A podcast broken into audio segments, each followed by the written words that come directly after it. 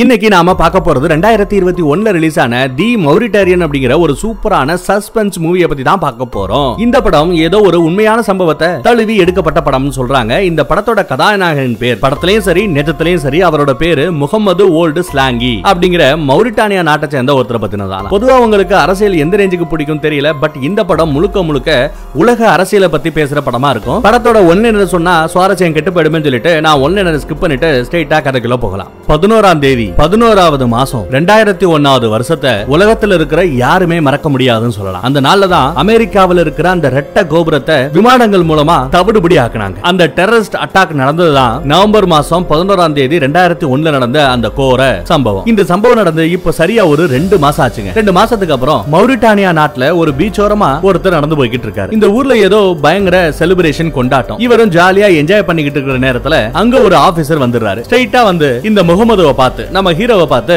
ஏதோ சொல்ல வராரு விசாரிக்க வராரு. இதனால காண்டான நம்ம ஹீரோ நான் எத்தனை தடவை தான் சொல்றது? எனக்கும் இந்த டெரரிஸ்ட் அட்டாக்குக்கும் எந்த சம்பந்தமும் இல்லைன்னு அப்படின்னு தாம் தூம்னு கராரா பேசுறாப்ல ஆனா ஆபீசர் அதெல்லாம் முடியாது. விசாரணைக்கு நீ வந்தே ஆகணும்னு அடமுடிக்க இவர் வேற வழி இல்லாம கூட போறாருங்க. அவரு கூட்டிட்டு போறாரு. இவரோ தன்னோட அம்மா கிட்ட தைரியமா இருங்க ஒன்னும் ஆயிடாது அப்படின்னு சொல்லிட்டு வண்டியில ஏறாப்ல அதே சமயம் அந்த ஆபீசர் கொஞ்சம் கூட இறக்கம் இல்லாம இவரோட போனையும் புடிங்கிட்டு அவனை வண்டியில ஏத்தி கூட்டிட்டு போயிடுறாங்க. தான் புள்ளைய இப்படி போலீஸ்காரங்க வந்து சம்பந்தமே இல்லாம புடிச்சிட்டு போறாங்க. போதுமான அளவு ஆதாரங்களும் எதுவும் இல்ல. இப்படி ஒரு அப்ராணி பையில புடிச்சிட்டு போறாங்களே அப்படின்னு அந்த அம்மாவுக்கு பயங்கர ஏக்கம் அழுக கவலை. இப்படி நம்ம ஹீரோவை இவங்க இழுத்துட்டு போனது விசாரணைக்குன்னு சொல்லி இழுத்துட்டு போய் சரியா மூணு வருஷம் கழிச்சு அமெரிக்கால கொஞ்சம் பக்கத்துல நியூ மெக்சிகோவை காட்டுறாங்க. ஒரு பொண்ணு கார் ஓட்டிட்டு போயிட்டு இருக்கா. அவ ஒரு வக்கீல் லாயர். கோர்ட்டுக்கு போற வேலையெல்லாம் முடிச்சுட்டு வெளியே வரா. அங்க ஒரு ஃப்ரெண்டு வந்து இந்த லாயர் லேடியா மீட் பண்றான் அந்த ஃப்ரெண்டு தான் நம்ம ஹீரோவோட இந்த கேஸ பத்தி இந்த லாயர் கிட்ட கொஞ்சம் எடுத்து சொல்றான் இந்த மாதிரி நம்ம ஹீரோவை ஏதோ விசாரணை சொல்லி கூட்டு போய் மூணு வருஷம் ஆச்சு. இன்னும் அவன் உசுரோட இருக்கானா? இல்ல செத்து போனானு? கூட எந்த டீடைலுமே தெரியாம அவனோட குடும்பம் ரொம்பவே தவிச்சு போயிருக்கிறதா இந்த ஃப்ரெண்டு சொல்றான். அது மட்டும் இல்லாம ஹீரோவை ரெட்டை கோபுர தகர்ப்பு கேஸ்ல சந்தேகப்பட்டு அமெரிக்கன் கவர்மெண்டே அவனை எங்கேயோ அடைச்சு வச்சிருக்கிறதாவும் தகவல் சொல்லியிருக்கான். எங்கேயோ தகவல் கசிஞ்சு கிடைச்சிருக்கு போல. இது அந்த ஃப்ரெண்டுகார லாயர் கிட்ட சொல்ல இதெல்லாம் ஒரு கேஷாமா ஏமா இப்படி பண்றீங்கம்மா? அப்படிங்கிற மாதிரி லாயர் ரொம்ப சாதாரணமா கேக்குறாங்க. அதுக்கு அந்த ஃப்ரெண்டு உன்னாலதான் இந்த கேஸை ஹேண்டில் பண்ண முடியும். உன் பவரை யூஸ் பண்ணி ஏதாவது பண்ணுன்னு ஃப்ரெண்டு ரொம்பவே ரிக்வஸ்ட் பண்ணி கேட்டுக்கிட்டு இருக்கான். ஏதாவது பார்த்து பண்ணுதாயி அப்படின்னு சொல்லிட்டு அவனும் போயிட. அடுத்த சீன் சீன்ல நம்ம லாயர் லேடி ஆபீஸ்ல இருக்கா? யாருக்கோ கால் பண்ணி நம்ம ஹீரோ ஜெயில தான் இருக்கானா அப்படிங்கறத விசாரிக்கிறா. ஆனா அந்த பக்கத்துல இருந்து சரியா எந்த ரெஸ்பான்ஸும் வர மாட்டேங்குது இந்த விஷயத்தை அப்படியே விடக்கூடாதுன்னு நினைக்கிற நம்ம லாயர் அந்த கேஸை எடுத்து நடத்தலாம்னு இப்போ முடிவு பண்ணிட்டா. அதே சமயம் அந்த விஷயத்தை கேள்விப்படுற அந்த ஆபீஸ்ல வேலை செய்யற மத்த லாயர்ஸ் எல்லாம் இந்த லாயர் லேடிய தடுக்க நினைக்கிறாங்க. அந்த பய ஒரு டெரரிஸ்ட் ஒரு தீவிரவாதி நம்ம நாட்டையே அழிக்க பார்த்தவன். அவனுக்காக நீ எப்படி வாதாடலாம் அப்படின்னு மத்தவங்க எல்லாம் எதிர்த்து கேள்வி கேட்க ஆரம்பிக்கிறாங்க. அதுக்கு நம்ம ஹீரோயின் அமெரிக்கன் கவர்மெண்ட் இதுவரை கிட்டத்தட்ட 700 பேரை இதே கேஸ்ல பிடிச்சு வச்சிருக்காங்க. அதுவும் அவங்களோட அந்த குத்தத்தை ப்ரூஃப் பண்ணாமலேயே இத்தனை பேரையும் அடைச்சு வச்சிருக்காங்க. இது என்ன நியாயம்? நான் இந்த கேஸ எடுத்து வாதாடத்தான் போறேன் அப்படின்னு கட் அண்ட் ரைட்டா சொல்லிடுறாங்க. நம்ம ஹீரோக்கு பிரெஞ்சு மொழி தெரியும் ஜெர்மன் மொழி தெரியும் அரபிக் மொழியும் தெரியும். ஆனா அவரு இங்கிலீஷ்ல முன்ன பண்ண எப்படி இருக்காரோ என்னவோ எதுக்கும் ஒரு அசிஸ்டன்ட் வச்சுக்கிட்டா நல்லது அப்படின்னு யோசிக்கிறாங்க. அதே ஆபீஸ்ல வேலை செய்யற ஒரு ஜூனியரை அழைச்சிட்டு ஹீரோயின் கியூபா நாட்டுக்கே கிளம்புறாங்க. ஏன்னா இந்த கியூபா நாட்டுல தான் நம்ம கைதிய நம்ம ஹீரோவை அடைச்சு வச்சிருக்காங்க. அங்க சீனை கட் பண்ணி இப்போ சம்பந்தமே இல்லாத இன்னொரு இடத்துல இன்னொருத்தவனை காமிக்கிறாங்க. இவர் ஒரு ஆர்மி ஆபீசர் இவரும் இந்த படத்தோட ஹீரோல ஒருத்தர் தான். ரெண்டு பேரையும் ஹீரோன்னு சொன்னா கன்ஃபியூஸ் ஆகும் இல்லையா? அதனால ஜெயில்ல மூணு வருஷமா அடபட்டு சிறப்பட்டு கிடக்கிற அவரை நாம இனி வெறும் கைதி அப்படின்னு சொல்லுவோம். இந்த பயல நம்ம ஹீரோன்னு சொல்லி பேசி பழகுவோம். இந்த ஆர்மி ஹீரோவுக்கும் இந்த கேஸுக்கும் ஒரு சம்பந்தம் இருக்குங்க. என்னன்னா அந்த நைன் பை லெவன் அட்டாக் ரெட்டை கோபுர தாக்குதல்ல ஒரு நாலு விமானத்தை கடத்திட்டு போய் அந்த விமானத்தை கொண்டு போய் வேகமா அந்த ரெட்டை கோபுரத்து மேல இடிச்சு தகர்த்திருப்பாங்க தீவிரவாதிங்க. அதற்காக அவங்க சொந்த விமானத்தை பயன்படுத்தல. பயணிகள் போகக்கூடிய ராணுவ வீரர்கள் பயன்படுத்தக்கூடிய அந்த விமானங்களையே அவங்க ஆட்டைய போட்டு கடத்தி கொண்டு போய் தான் இடிச்சிருப்பாங்க. அப்படி அவங்க பயன்படுத்தின அந்த நாலு விமானத்துல ஒரு விமானத்தை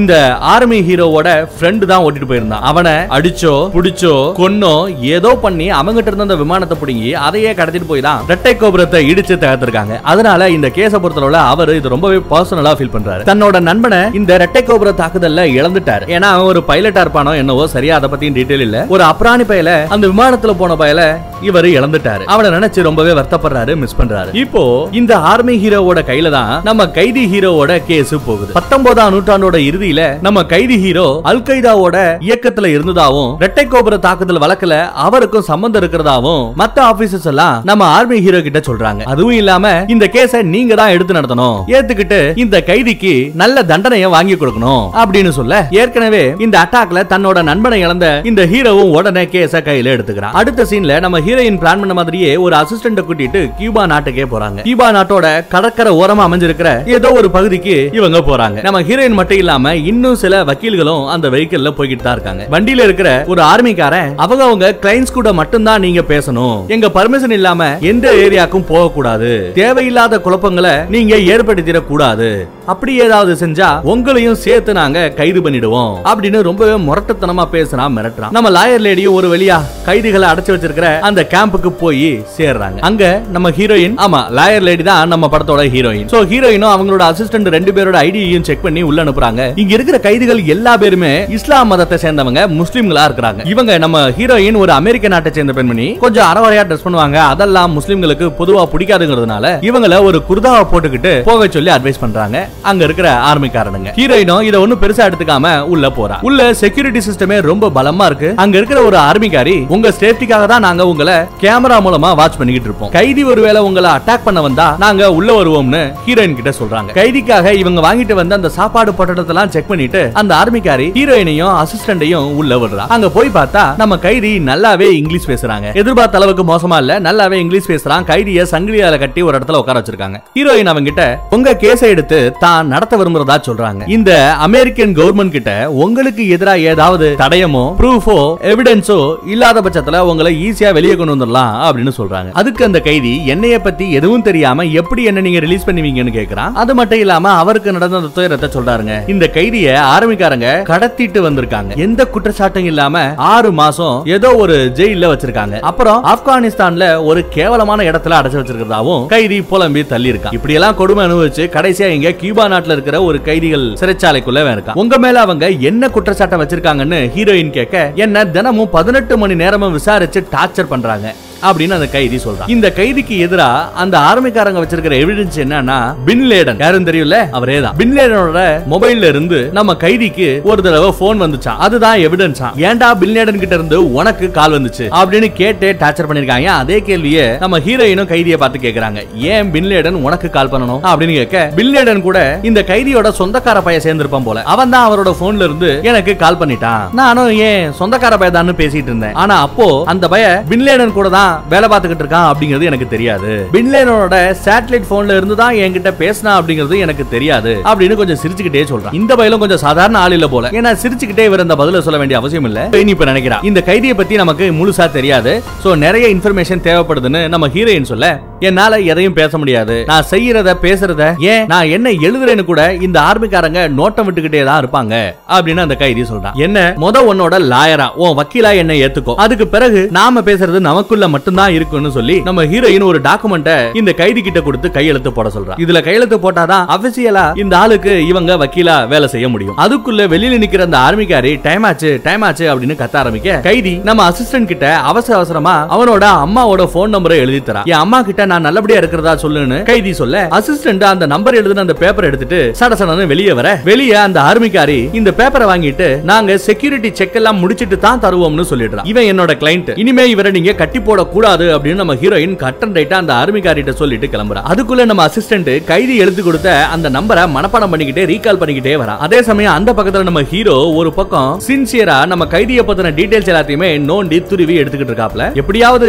அந்த கைதிக்கு தண்டனை வாங்கி கொடுத்துடணும்னு கங்கடம் கட்டிட்டு தெரியுறாரு நம்ம ஹீரோ இந்த பக்கம் நம்ம அசிஸ்டன்ட் கைதியோட அம்மாவுக்கு போன் பண்ண அவங்க அம்மா மகனை நினைச்சு ஓ அப்படின்னு ஒப்பாரி வச்சுக்கிட்டு இருக்காங்க அழுதுகிட்டு இருக்காங்க. அசிஸ்டன்ட் அவங்களுக்கு நாலு வார்த்தை அரபிக்ல ஆறுதலா பேசுறாரு. அசிஸ்டன்ட்டுக்கு இந்த கைதி மேல கொஞ்சம் கருணை. ஆனா நம்ம ஹீரோயினோ எடுத்தோம் கவுத்தோன்னு எதுவும் முடிவு பண்ணிடாம அந்த கைதியை பத்தி முழுசா தெரிஞ்சுக்கணும்னு நினைக்கிறான். இந்த கைதியோ சும்மா பண்டில் கணக்கா கட்டுக்கட்டா எழுதி அவனை பத்தி எழுதி ஹீரோயினுக்கு அனுப்பி இருக்காப்ல ஹீரோயினும் அசிஸ்டன்டும் அத படிக்கிறதுக்காக இன்னொரு ஏரியா வரைக்கும் போறாங்க. ஹீரோயின் கைதி எழுதுனத படிக்க ஆரம்பிக்க கதை அப்படியே கொஞ்சம் பின்னோக்கி கைதியோட அந்த பிளாஷ்பேக்கு போகுதுங்க. புக்ல எழுதியிருக்காப்ல அதுல பிளாஷ்பேக்ல அவருக்கு நடந்த அந்த விஷயங்கள் எல்லாமே இப்ப வரப்போகுது. இந்த கைதி ஹீரோவை கியூபாக்கு கூட்டிட்டு போனாங்க இல்லையா? கூடவே நிறைய மத்த சில கைதிகளையுமே கூட்டிட்டு போயிருப்பாங்க. அப்படி போறவங்க எல்லாத்தையுமே இந்த ஆர்மிக்காரங்க எல்லாம் சேர்ந்து மொட்டை அடிக்கிறாங்க. பிறகு அவங்க உடம்புல ஒட்டு துணி இல்லாம குளிக்க வைக்கிறாங்க. அதுக்கப்புறம் அவங்களுக்கு ட்ரெஸ் மாட்டி விட்டுட்டு கொண்டு போய் ஒரு சின்ன சின்ன ரூம்ல அடைச்சு வச்சிருக்காங்க. கைதி அப்படியே நொந்து போய் ரூம்ல சுருண்டு படுத்துக்கிட்டு இருக்கான். அவனுக்கு தலைக்குள்ள ஒரு அழகான சின்ன வயசு ஞாபகம் எல்லாம் வந்து போகுது. கொஞ்ச நேரத்திலேயே மறுபடியும் அந்த ஆர்மிக்காரங்க வந்து கைதிக்கு விலங்கு மாட்டி இழுத்துட்டு போறாங்க. இவரை நாய் மாதிரி இழுத்துட்டு போறாங்க. இவரை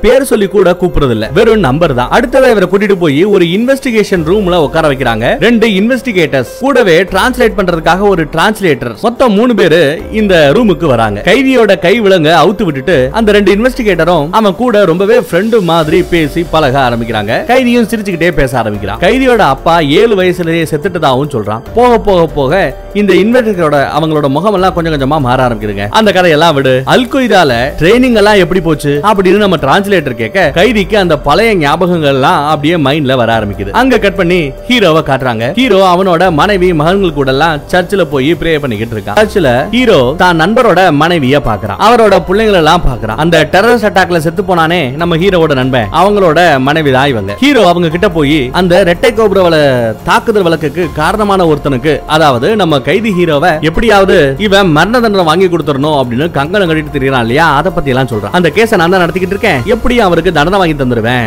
அதுவும் கூடிய சீக்கிரம் நடக்க போகுதுன்னு சொல்ல அந்த நண்பனோட மனைவியும் தன்னோட புருஷ செத்ததுக்கு நீதி கிடைக்க போகுதுன்னு நினைச்சுக்கிட்டு சந்தோஷப்படுறா. அங்க கட் பண்ணி திரும்ப பிளாஷ்பேக் போறாங்க. நம்ம கைதி ஒரு கூண்டுக்குள்ள முட்டி போட்டு தொழுதுகிட்டு இருக்கான். அப்போ பக்கத்து கூண்டுல இருக்கிற வேறொரு கைதி ஏதோ பிரெஞ்சுல பேசுறான். அதாவது நம்ம கைதி ஹீரோவுக்கு பக்கத்துல இருக்கிற பக்கத்து ரூம்ல இருக்கிற ஒரு கைதின்னு வச்சுக்கோங்களேன். அவரோட முகம் இந்த பயலுக்கு தெரியாது. ஆனா குரலை மட்டும் தான் கேட்க முடியுது. அப்படியே கொஞ்சம் பேசி பழகி ஃப்ரெண்ட் ஆறாங்க. அந்த பக்கத்து ரூம் ஃப்ரெண்டு அவனுக்கு பேர் இல்லைனோ வெறும் நம்பர் வச்சுதான் மத்தவங்க தன்னை கூப்பிடுறதாவும் சொல்றான். அதுக்கு நம்ம கைதி ஹீரோ நான் உன்னோட பேரை சொல்லி தான் கூப்பிடுவேன். பேரை சொல்லு அப்படிங்கிறான். இப்படியே பேசி ரெண்டு பேரும் சிரிச்சுக்கிறாங்க. அடுத்த சீன்ல நம்ம ஹீரோயின் இந்த கேஸ இவ கிட்ட கொடுத்த அந்த ஃப்ரெண்ட பாக்குறதுக்காக போறான். ஆரம்பத்துல அவனா வந்து இந்த கேஸ கொடுத்த ஃப்ரெண்டு இப்ப ஹீரோயின் கிட்ட இருந்து நழுவ பாக்குறான் ஹீரோயின் அவனை விடாம துரத்திக்கிட்டே போய் ஹெல்ப் கேக்குறான். நம்ம கைதி ஹீரோ கூட ஜெயில பக்கத்து ரூம்ல ஃப்ரெண்டா இருந்த அந்த பிரெஞ்சுக்காரனை பத்தி இவன் கிட்ட இருந்து ஏதாவது தெரிஞ்சுக்கலாமா அப்படின்னு பாக்குறான் அங்க கட் பண்ணா மறுபடியும் ஹீரோவை கட்டுறாங்க. ஹீரோவுக்கு கைதியோட லாயரான நம்ம ஹீரோயினை பத்தின தகவல் போகுது. ஹீரோவும் யாராவ? டெரரிஸ்டுக்காக போய் வாதாடுறாளே அப்படின்னு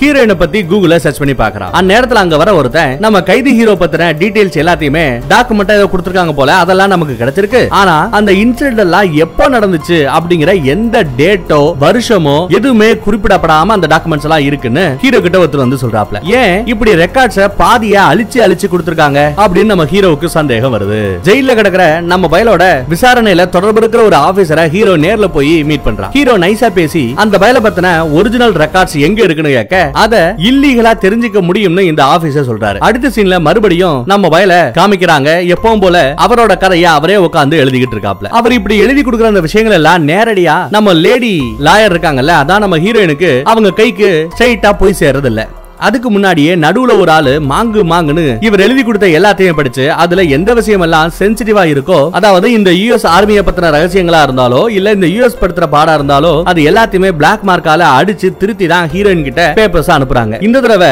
நம்ம கைதி மறுபடியும் ஒரு பிளாஷ்பேக்க எழுதி அனுப்பியிருக்கான். அதுல இவர்கிட்ட அந்த விசாரணை பண்றவங்க எல்லாம் பில்நேடனுக்கும் உனக்கும் என்ன சம்பந்தம் அப்படின்னு கேக்குறாங்க. அதுக்கு நம்ம ஐயோ அந்த பில்நேடன் எல்லாத்தையும் நான் பார்த்தது கூட கிடையாது. அவர் கூடயே என் சொந்தக்கார ஒருத்தன் வேலை பார்க்கறான். எங்க வீட்டுல இருக்கிறவங்களுக்கு உடம்பு சரியில்லாம போச்சு. சோ அதனால ஹாஸ்பிடல் செலவுக்காக ஒரே ஒரு தடவை அந்த சொந்தக்கார பைய கிட்ட பணம் கேட்டேன். அவனும் பணம் கொடுத்தான் அப்படின்னு சொல்றாரு. அந்த பணத்தை நீ ஹாஸ்பிடலுக்கு தான் யூஸ் பண்ணுன்னு எங்களுக்கு எப்படி தெரியும்? அதை நாங்க எப்படி நம்புறது அப்படின்னு இந்த விசாரணை பண்றவங்க கேட்க அதுக்கு நம்ம ஆளு நீங்க என்ன போட்டிருந்த அந்த ஜட்டியோட அங்க இருந்து இங்க தூக்கிட்டு வந்து உட்கார வச்சிருக்கீங்க.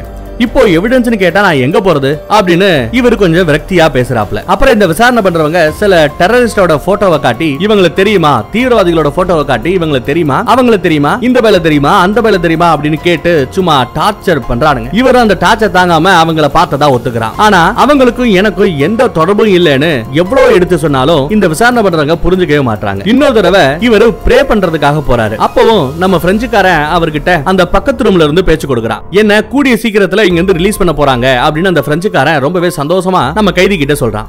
அப்படி அங்க இருந்து இன்னொரு குட்டி பிளாஷ்பேக்கு போறாங்க. ஆயிரத்தி தொள்ளாயிரத்தி எண்பத்தி எட்டுல நம்ம பைய ஒரு சம்மர் லீவ்ல ஜாலியா விளையாடிட்டு இருக்கான். அவரு ஸ்கூல்ல ஒரு டேலண்டான ஸ்டூடெண்ட் அப்படிங்கறதால அவருக்கு ஜெர்மனில மேற்படிப்பு படிக்கிறதுக்காக ஏதோ ஒரு ஸ்காலர்ஷிப் எல்லாம் அந்த பிளாஷ்பேக்ல கிடைச்சிருக்கு அதை காமிக்கிறாங்க. இவரோட அம்மா கூட நம்ம பயக்கிட்ட நல்லா படிச்சு இந்த ஊர் மக்களுக்கு நீ நல்லது செய்யணும் அப்படின்னு எல்லாம் சொல்லிக்கிட்டு இருக்காங்க. அடுத்த சீன்ல நம்ம லேடி லாயர் இருக்காங்க இல்லையா அவங்க கைக்கு கைதியோட அந்த ரெக்கார்ட்ஸ் கிடைக்குது. அவ கஷ்டப்பட்டு போராடி இந்த ரெக்கார்ட்ஸ் எல்லாம் வாங்கியிருக்கா. அதை வச்சு இந்த கேஸ்ல எப்படியாச்சும் ஜெயிச்சிடலாம்னு ஹீரோயின் நினைச்சிட்டு இருக்கா அதே சமயம் இந்த கவர்மெண்ட் ஒரு பெரிய ஆப்பு வச்சிருதுங்க எந்த கவர்மெண்ட் அமெரிக்கன் கவர்மெண்ட் டாக்குமெண்ட் இவ கையில கிடைச்சிருச்சு. ஆனா எல்லாத்துலயுமே கருப்பு கலர்ல சும்மா அங்க இங்கேயும் கோடு போட்டு கிளி கீழி கிழிச்சு வச்சிருக்காங்க. ஒன்றத்தையும் படிச்சு புரிஞ்சுக்க முடியாது. இந்த பலா போன பழைய ரெக்கார்ட்ஸ் வச்சு நம்ம ஹீரோயினுக்கு அதான் நம்ம லேடி லாயருக்கு எந்த க்ளூவும் கிடைக்க போறது இல்ல அதே சமயம் ஆப்போசிட்ல வாதாட போற நம்ம ஹீரோ இருக்கார் பாத்தீங்களா? அவர் ஒரு பக்கம் அந்த உண்மையான ரெக்கார்ட்ஸ் எல்லாம் பாக்கணும்னு துடியா துடிச்சுக்கிட்டு இருக்காப்ல. இந்த ஹீரோ கிட்ட இந்த கேஸ ஒப்படைச்சவர் வந்து காச்சு பூச்சுன்னு கத்திட்டு இருக்காரு. டெட்லைன் வேற பக்கத்துல வந்துகிட்டே இருக்கு. சீக்கிரம் எல்லாத்தையும் ரெடி பண்ணு.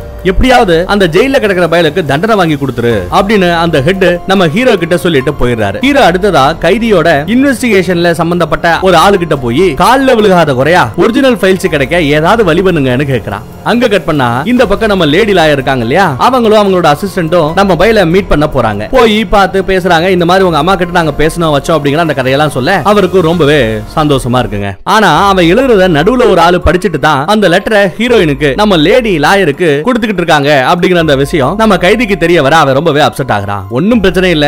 இதோ நான் கொண்டு வந்திருக்கிற இந்த டாக்குமெண்ட்ல மட்டும் ஒரு கையெழுத்து போடு. அது போட்டா போதும். அதுக்கு பிறகு நாம பேசுறதெல்லாம் நமக்குள்ளதான் இருக்கும். மித்தவங்க நமக்கு நடுவுல வர வாய்ப்பே இல்ல அப்படின்னு சொல்றாங்க. ஆனா இந்த பய நம்புற மாதிரி தெரியலங்க. இது எல்லாம் பொய் அப்படின்னு ஜெயில கிடக்குற இந்த பய லேடி லாயர் கிட்ட கத்துறான். இல்ல இல்ல இதெல்லாம் ப்ரொசீஜர்மா இந்த டாக்குமெண்ட் நீ கையெழுத்து போட்டாதான் நீ அதிகாரப்பூர்வமா என்ன வக்கீலா சேர்த்துக்கிறதா அர்த்தம். அதுக்கப்புறம் தான் உனக்காக என்னால வாதாட முடியும். உன்னோட உரிமைகளை மீட்டு தர முடியும். அப்படின்னு இந்த ப்ரொசீஜர் எல்லாத்தையும் எடுத்து சொல்லிக்கிட்டு இருக்காங்க. அது மட்டும் இல்லாம அமெரிக்கன் கவர்மெண்ட் இத்தனை வருஷம் ஒன்று உள்ள வச்சிருக்காங்கன்னா உனக்கு எதிராக அவங்க கிட்ட வச்சிருக்கிற அந்த ஆதாரம் என்னன்னு நம்ம தெரிஞ்சுக்கணும் இல்லையா? அப்படின்னு சொல்ல அதை கேட்டு இவனுக்கு ஷாக்கு என்ன சொல்றீங்க? அமெரிக்கன் கவர்மெண்ட்டுக்கு எதிராகவே எனக்காக நீங்க கேஸ் போட போறீங்களா? அப்படின்னு இந்த கைதி செம ஷாக் ஆகி கேட்கிறான் வேற வழி இல்ல. நாம அவங்களுக்கு எதிராக ஒரு கேஸ் போட்டு நீதிமன்றத்துல தான் கோர்ட்ல போய் தான் நம்ம வாதாடணும். இப்படியே இவங்க கிட்ட பஞ்சாயத்து பண்ணி பைசெல்லாம் பண்ணி முடிக்க முடியாது. நாம நீதிமன்றத்துக்கு போகணும் அப்படின்னு சொல்றாங்க. அதுக்கப்புறம் தான் அவனும் சரி உங்களை நான் லாயரா தேர்ந்தெடுத்துட்டேன் அப்படின்னு சொல்லி அந்த டாக்குமெண்ட்ல கையெழுத்து போடுறான். அதே கேம்புக்கு நம்ம ஹீரோ இருக்காருல்ல அவரும் எதேச்சியா வராரு? ஹீரோயினை எதேச்சியா மீட்டும் பண்றாப்ல. ஹீரோயின் தான் கைதியோட லாயர்னு தெரிஞ்சு ஹீரோ அவகிட்ட பேச்சு கொடுக்குறான். கொஞ்ச நேரம் பேசிட்டு இந்த ஜெயில கிடக்குற பயலுக்காக போய் நீங்க ஏன் வாதாடுறீங்க? அப்படின்னு ஹீரோ நேரடியாவே கேட்டுறான். பதிலுக்கு ஹீரோயினோ நம்ம லேடி லாயரோ குருட்டாம்போக்குல இத்தனை பேரை கைது பண்ணி இப்படி ஒரு இடத்துல அடைச்சு வச்சு கொடுமைப்படுத்துறீங்களே நீங்க பண்றதுதான் பெரிய தப்பு அப்படின்னு அடிச்சு பேசுறான் அங்க இருந்து அங்க நம்ம ஹீரோ அங்க இருந்து கிளம்பி அந்த கேம்புக்குள்ள போய் சுத்தி பாக்குறான் கைதிகள் அடைக்கப்பட்டிருக்கிற அந்த அறை எவ்வளவு சில்லுன்னு இருக்கு அப்படிங்கறத அவன் பாக்குறான் அடுத்ததா நம்ம ஹீரோ கேம்போட மெயின் ஆளுகிட்டயே போய் அந்த ஒரிஜினல் ஃபைல்ஸ் எல்லாம் எனக்கு வேணும்னு கேட்க அந்த மெயினான ஆளு ஜென்ரல் நினைக்கிறேன். அந்த ஆளு முடியவே முடியாதுன்னு சொல்லி ஹீரோவை அனுப்பி வச்சிடறான் அங்க கட் பண்ணா நம்ம கைதி மறுபடியும் ப்ரே பண்ண போறான் கைதியோட எப்பவுமே போல அந்த பக்கத்து ரூம்ல ஒருத்தன் இருப்பான் பாத்தீங்களா? பிரெஞ்சுக்காரன் அவன் கொஞ்சம் சோகமா பேசுறாங்க. ஏன் வருத்தமா இருக்கான்னு ஹீரோ கேட்க என் பொண்டாட்டி லெட்டர் போட்டிருந்தா அதை பார்த்ததும் என் பொண்டாட்டியோட ஞாபகம் வந்துருச்சு. அப்படின்னு அந்த பிரெஞ்சுக்காரன் சோகமா சொல்றான். நம்ம கைதியோ ஜெர்மனில இருந்தப்போ இவரும் இவரோட பொண்டாட்டியும் அப்போ நம்ம பயலுக்கு கல்யாணம் ஆயிருக்கு சோ இந்த தம்பதிகளா தான் இருக்கிற இந்த ஏரியா மக்களுக்கு ஏதாவது நல்லது செய்யணும்னு யோசிக்கிறாங்க. அதுக்கு பணம் வேணும்ல? பணம் சும்மா காக்கியமா என்ன? அந்த பணத்தை சம்பாதிக்கிறதுக்காக அல்கொய்தா இயக்கத்துல இவர் சேர்றாரு. இத கேட்டு தெரிஞ்சுக்கிற அந்த விசாரணிக்கிறவங்க எல்லாம் அப்ப நீ ஒரு தீவிரவாதியா? அப்படின்னு கொஞ்சம் ஆக்ரோஷமா கேக்குறாங்க. இல்ல இல்ல நான் வெறும் ரெண்டே வருஷம் தான் அங்க இருந்தேன். அதுக்கப்புறம் தீவிரவாதத்தை நான் கைவிட்டு விட்டேன். அப்படின்னு இந்த கைதி சொல்றாப்ல அப்புறம் உன்னை நாங்க கைது பண்ணப்போ உன் கான்டாக்ட் லிஸ்ட்ல ஒரு நம்பர் கூட இல்லையே அப்படின்னு இந்த விசாரிக்கிறவங்க கேட்க நான் யாரையும் காட்டி கொடுக்க விரும்பல. அதனாலதான் எல்லாத்தையும் டெலிட் பண்ணிட்டதா இந்த கைதி பதில் சொல்றான். அங்க கட் பண்ணா மறுபடியும் நம்ம கைதி அவரோட ரூம்ல அடபட்டு கிடக்காரு. பக்கத்து ரூம் அந்த பிரெஞ்சுக்காரன் ரொம்பவே நம்பிக்கை இழந்து பேசிக்கிட்டு இருக்கான். அவன் சொந்த கதை சோக கதை எல்லாம் சொல்லி புலம்பிக்கிட்டு இருக்க. அந்த பிரெஞ்சுக்காரங்கிட்ட நம்மால உன் ஊர்ல ஏதாவது கடல் இருக்குமா அப்படின்னு கேக்குறான். பிரெஞ்சுக்காரன் இருக்குன்னு சொல்ல எங்க ஊர்லயும் கடல் இருக்கு அப்படின்னு நம்ம கைதி ஹீரோ சொல்றாப்ல. அந்த கடல் எவ்வளவு அழகா இருக்கும்? அலைகள் வந்து வந்து மோதும் போது அப்படியே நம்ம மனசு ஒரு செகண்ட் இலகிடுதுல அப்படி இப்படின்னு ரொம்பவே பாசமா நேசமா பேசி நம்பிக்கை இழந்துடாத. ஒரு நாள் இல்ல ஒரு நாள் நாம இங்க இருந்து விடுதலை பெற்று நம்ம சொந்த ஊருக்கு போய் சேருவோம் அப்படின்னு நம்ம கைதி ஹீரோ ரொம்பவே நம்பிக்கையோட சொல்றான். அடுத்த சீன்ல பார்த்தா நம்ம லேடி லாயர் இருக்காங்க இல்லையா? அவங்கள இன்டர்வியூ பண்றதுக்காக ஒருத்தன் போறான். ஒரு தீவிரவாதிக்காக வாதாடுறீங்களே நீங்க என்ன டெரரிஸ்டா தீவிரவாதிக்காக வாதாடுற நீங்களும் ஒரு தீவிரவாதியா இருக்கலாமே அப்படிங்கிற மாதிரி சந்தேகத்தோட ஒரு கேள்வியை எழுப்ப நானும் உங்களை மாதிரி தான் ஒருவேளை அவரு தீவிரவாதியா இருந்தா அவருக்கு தண்டனை வாங்கி கொடுக்கணும் தான் நினைக்கிறேன். ஆனா அந்த தண்டனை கூட ரொம்பவே நியாயமான தண்டனையா இருக்கணும். நான் அந்த கைதிக்காக மட்டும் போராடல. நான் எனக்காகவும் உங்களுக்காகவும் சேர்த்து தான் வாதாட போறேன் அப்படின்னு நம்ம ஹீரோயின் டயலாக் விடுறாங்க பேசுறாங்க. அப்படியே அந்த இன்டர்வியூ எல்லாம் முடிய அடுத்த நாள் நம்ம ஹீரோவோட ஆபீஸ்ல ஒரு பிரச்சனை வருதுங்க. ஹீரோக்கு ஹெல்ப் பண்றதுக்காக அந்த ஒரிஜினல் ஃபைல்ஸை தேடி போன ஹீரோவோட அசிஸ்டன்ட் அந்த அசிஸ்டன்டையே புடிச்சு விசாரிக்கிற ஒரு உயரதிகாரி. எதுக்குடா தேவையே இல்லாம சென்சார் செய்யப்பட்ட அந்த ஒரிஜினல் ஃபைல்ஸை தான் தேடி பிடிப்பேன்னு சொல்லிட்டு அலையிறீங்க. இது இல்லீகல் அப்படின்னு சொல்லி அந்த அசிஸ்டண்டையே வேலையை விட்டு தூக்கிறாப்ல அந்த உயரதிகாரி. அதே சமயம் அந்த பக்கத்துல நம்ம லேடி லாயர் அந்த பிரெஞ்சுக்காரனை பத்தி ஒரு ஆள்கிட்ட சொல்லி விசாரிக்க சொல்லிருப்பார்ல ஏதாவது இன்ஃபர்மேஷன் கிடைச்சதா அப்படின்னு சொல்லி போய் கேக்குறாங்க. விசாரிச்சு பார்த்தா அந்த பிரெஞ்சுக்காரன் பத்தின எந்த செய்தியும் கிடைக்கலன்னு கைய விரிச்சுறாங்க அதே சமயம் அந்த பக்கத்துல நம்ம சிறை கைதி அவன் டெய்லி பாக்குற ஆர்மிக்கார ஒருத்தங்கிட்ட என் பக்கத்து ரூம் பிரெஞ்சுக்காரன் அவன் என்னன்னு கொஞ்சம் பார்த்து சொல்லுங்களேன். அவனை பார்த்து ரொம்பவே நாளாச்சு அப்படின்னு கேட்க அதுக்கு இந்த ஆர்மிக்காரன் அந்த பிரெஞ்சுக்காரர் தன்னோட கழுத்தை தானே நெரிச்சு செத்து போயிட்டதா சொல்றாரு. இதை கேட்டது இவருக்கு பயங்கர ஷாக்குங்க அதை அவரால் நம்பவே முடியல. என்ன பண்ண முடியும்? ஒண்ணும் பண்ண முடியாதுங்கிறதுனால அந்த பக்கத்து ரூம்காரருக்காக சேர்த்து இவரும் தொழுகை நடத்துறாரு. இறந்து போன அந்த பிரெஞ்சுக்காரனுக்காக இவர் இப்ப தொழுகை நடத்திக்கிட்டு இருக்காரு. அதே சமயம் ஒரு தீவிரவாதிக்காக போராடுறாங்க அப்படின்னு சொல்லி நம்ம லேடி ராயரை எதிர்த்து நிறைய பேர் போராட்டத்தில் இறங்குறாங்க. ஆனா இவ்வளோ எல்லாத்தையும் உதறி தள்ளிட்டு கோர்ட்ல போய் கைதிக்காக பேசுறா. ஆறு வருஷமா என்னோட கிளைண்ட அடைச்சு வச்சிருக்காங்க. இவங்க கிட்ட எந்த சாட்சியமும் இல்ல. சாட்சியமே இல்லாம ஒரு ஆளை இப்படி ஆறு வருஷமா அடைச்சு சித்திரவதை பண்ணிக்கிட்டு இருக்காங்க. தாமதம் இல்லாம உடனே அவரை ரிலீஸ் பண்ணுங்க. இல்லையா? அவருக்கு எதிரா நீங்க வச்சிருக்கிற அந்த ஆதாரங்களை நீங்க கொடுங்க அப்படின்னு நம்ம லேடி லாயர் கேட்க ஜட்ஜும் ஆமா இந்த அம்மா கேக்குறது நியாயமா தான் படுது. எப்பா கவர்மெண்ட் ஒழுங்கா அந்த கைதி சம்பந்தப்பட்ட டீடைல்ஸ் எல்லாத்தையுமே அவர் கொடுத்த வாக்குமூலம் எல்லாத்தையுமே சென்சர் பண்ணாம இந்த அம்மா கிட்ட கொடுங்க அப்படின்னு உத்தரவு கொடுக்க ஹீரோயின் கைக்கு இப்ப நம்ம கைதியோட வாக்குமூலம் எல்லாம் கிடைக்குது. அந்த வாக்குமூலத்தை இவங்க படிச்சு பார்த்தா அதுல அந்த ரெட்டை கோபுர தாக்குதல் வழக்குல தனக்கு சம்பந்தம் இருக்கிறதா அவனே ஒத்துக்கிட்டான் அப்படின்னு அந்த வாக்குமூலத்துல இருக்குங்க. அதை படிச்சு பாக்குற நம்ம அசிஸ்டன்ட்டுக்கு இது தெரிய வருது. அவனே உண்மையை ஒத்துக்கிட்டு இருக்கான். இனிமே அவனை காப்பாத்த நினைக்கிறதால என்ன பிரயோஜனம்? அப்படின்னு இந்த அசிஸ்டன்ட் லேடி லாயர் கிட்ட கேக்குறான். இப்படி வாக்குமூலத்துல அவன் ஒத்துக்கிட்டானே. அப்பேற்பட்ட ஒரு தீவிரவாதிக்கு தான் துணையா நிக்க கூடாது அப்படின்னு அந்த அசிஸ்டன்ட் ஒதுங்கிக்கிறான். அசிஸ்டன்ட் மாறினா கூட இந்த லேடி லாயர் மனசு மாறலங்க. நீ இதுக்கெல்லாம் சரிப்பட்டு வர மாட்டேன் நீ கிளம்பு நான் பாத்துக்கிறேன் அப்படின்னு இந்த லேடி லாயர் அசிஸ்டன்ட் பார்த்து சொல்ல அசிஸ்டன்ட் ஒரு செகண்ட் ஆடி போறான். எப்படி இப்படி டப்புன்னு அத்துவிட்டாலே அப்படின்ட்டு அழுதுகிட்டே போயிடுறான். இப்போ நம்ம லேடி லாயர் நேரா கைதி கிட்ட போய் ஏன் என்கிட்ட உண்மையை சொல்லல? அப்படின்னு நாக்கப்படுங்கிற மாதிரி கேட்க அதுக்கு நம்மால அந்த வாக்குமூலத்தை அவங்க என்ன அடிச்சு சித்திரவதை பண்ணி வாங்கினாங்க. அதுல இருக்கிறது எதுவுமே உண்மை இல்லைன்னு இவர் சொல்றாப்ல. அப்போ உண்மை என்னன்னு சொல்லுன்னு நம்ம லேடி லாயர் விடாம கேள்வி மேல கேட்க என்னால அந்த உண்மைகள் எல்லாத்தையும் இப்ப சொல்ல முடியாது அப்படிங்கிறா நம்ம கைதி. இல்ல இல்ல அதெல்லாம் முடியாது. என்கிட்ட மறைக்கிற அந்த உண்மை எல்லாத்தையுமே அடுத்த லெட்டர்ல ஃபுல் ஃபுல்லா எழுதி அனுப்புறேன். அப்பதான் உன்னை என்னால வெளியே கொண்டு வர முடியும்னு கட்ட டேட்டா சொல்லிட்டு லேடி லாயர் அங்க இருந்து கிளம்பி போயிடுறான். அதே சமயம் அந்த பக்கத்துல நம்ம ஹீரோ இருக்கார் இல்லையா அவரு ஒரு கிறிஸ்துமஸ் பார்ட்டில மறுபடியும் கைதியோட விசாரணை குழுல ஒருத்தர ஒரு ஆபீசரை பாக்குறாரு. தயவு செய்து உண்மையை சொல்லுங்கயா அந்த கைதியோட ஒரிஜினல் டாக்குமெண்ட் எங்க? சென்சார் பண்ணாத அந்த டாக்குமெண்ட் எங்க? அந்த கேம்ப்ல இருக்கிற ஜெனரல் கூட அதை பத்தி வாய திறக்க மாட்டேங்கிறாரு. ஒரிஜினல் டாக்குமெண்ட் இல்லாம என்னால எப்படி கோர்ட்ல வாதாட முடியும்? ஏதாவது ஹெல்ப் பண்ணுங்கயா அப்படின்னு நம்ம ஹீரோ கெஞ்ச அந்த ஆபீசரோ எதை எதையோ பேசி ஹீரோவுக்கு பதில் சொல்லாம எஸ் எஸ்கேப் ஆக பாக்குறாரு அந்த பக்கம் நம்ம கைதி ஜெயில அழுதுகிட்டே மறுபடியும் எழுத ஆரம்பிக்கிறான். இந்த ஆர்மிக்காரங்க நடுநடுங்கிற குளிர்ல போட்டு தன்னை எப்படி எல்லாம் சித்திரவதப்படுறாங்க அப்படிங்கறதெல்லாம் எழுதுறான். அதே சமயம் நம்ம ஹீரோ அந்த டாக்குமெண்ட்டை கொடுங்க கொடுங்கன்னு கேட்டுட்டு இருந்தாப்ல ஒரு ஆபீசரை பார்த்து அந்த ஆபீசர் மனசிறங்கி ஹீரோவை பார்க்க வரா அந்த பயலுக்கு நாங்க தேர்ட் டிகிரி ட்ரீட்மெண்ட் கொடுத்து தான் வாக்குமூலம் வாங்கணும். எங்களுக்கு வேற வழி தெரியல அப்படின்னு அந்த ஆபீசர் சொல்றாரு. அந்த கைதி சம்பந்தப்பட்ட அந்த ஒரிஜினல் டாக்குமெண்ட் சென்சார் செய்யப்படாத கருப்புகளால அடிக்கப்படாத அந்த ஒரிஜினல் டாக்குமெண்ட்டையும் நம்ம ஹீரோ கிட்ட ஒப்படைச்சிடறாப்ல தேர்ட் டிகிரி ட்ரீட்மெண்ட் அப்படின்னா என்ன?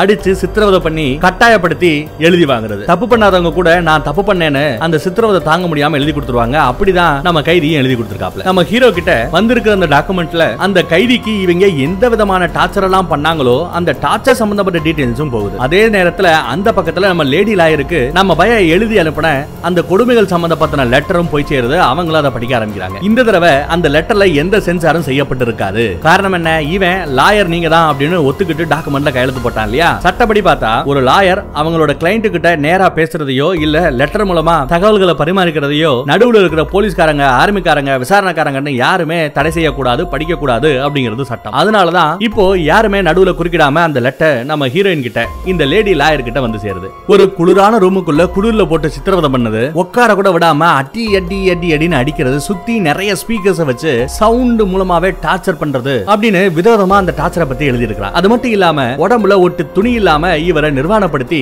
அவரோட ரூமுக்குள்ள ஒரு பொண்ணை அனுப்பி செக்ஸுவல் டார்ச்சரும் பண்றாங்க. இத்தனை டார்ச்சரையும் அனுபவிச்சிருக்கிற நம்ம கைதி அப்படியே கொஞ்சம் ஒரு அரை மென்டல் மாதிரி ஆயிடுறான். அது மட்டும் இல்லாம உங்க அம்மாவையும் அரெஸ்ட் பண்ணிடுவோம்னு மிரட்டி இருக்காங்க அவன் வாயில போத மருந்த வச்சு திணிச்சு சித்திரவதை பண்ணிருக்காங்க அதுக்கு மேலையும் போய் இது எல்லாத்தையும் தாண்டி இவரோட தலையில முகமூடிய கட்டி கடல்ல அவனை அவனோட தலை மட்டும் மூழ்கடிக்கிற மாதிரி வச்சு நரக வேதனையை காட்டியிருக்காங்க. இன்னும் அவங்க கொடுத்த நிறைய எமோஷனல் டார்ச்சர்னால இந்த கைதி தான் செய்யாத எல்லாத்தையுமே செஞ்சு செஞ்சதா வாக்குமூலம் கொடுத்திருக்கிறான். இத ஒரே நேரத்துல அந்த பக்கம் ஹீரோ லாயர் அவரும் தெரிஞ்சுக்கிறாரு. இந்த பக்கம் நம்ம ஹீரோயின் லேடி லாயர் அவங்களும் தெரிஞ்சுக்கிறாங்க. ரொம்பவே மனசு உடஞ்சு போயிடுறாங்க ரெண்டு பேரும். எந்த ஒரு மனுஷனுக்கும் இப்படிப்பட்ட ஒரு நிலைமை வரவே கூடாது அப்படின்னு ஃபீல் பண்றாங்க. ஹீரோ தன்னோட ஹெட் கிட்ட இந்த கேஸ கொடுத்த அவர்கிட்டயே போய் தனக்கு கிடைச்ச இந்த ஆதாரத்தை எல்லாம் பத்தி சொல்றான். டார்ச்சர் பண்ணி வாங்கின அந்த வாக்குமூலத்தை வச்சு கைதிக்கு என்னால தண்டனை வாங்கி தர முடியாது அப்படின்னு நம்ம ஹீரோ கட்டன் டேட்டா சொல்லவும் நம்ம ஹீரோவோட உயரதிகாரி இருக்கா பாத்தீங்களா? அவரு நம்ம ஹீரோவோட மதத்தை வச்சோம் அவரோட உணர்வுகளை வச்சோம் அந்த உணர்வுக்குள்ள விளையாடி கைதிக்கு எதிரா நம்ம ஹீரோவை செயல்பட வைக்க அந்த உயரதிகாரி நிறையவே முயற்சி பண்றாரு. ஆனா நம்ம ஹீரோ முடியவே முடியாதுன்னு கட்டளையிட்டா சொல்லிட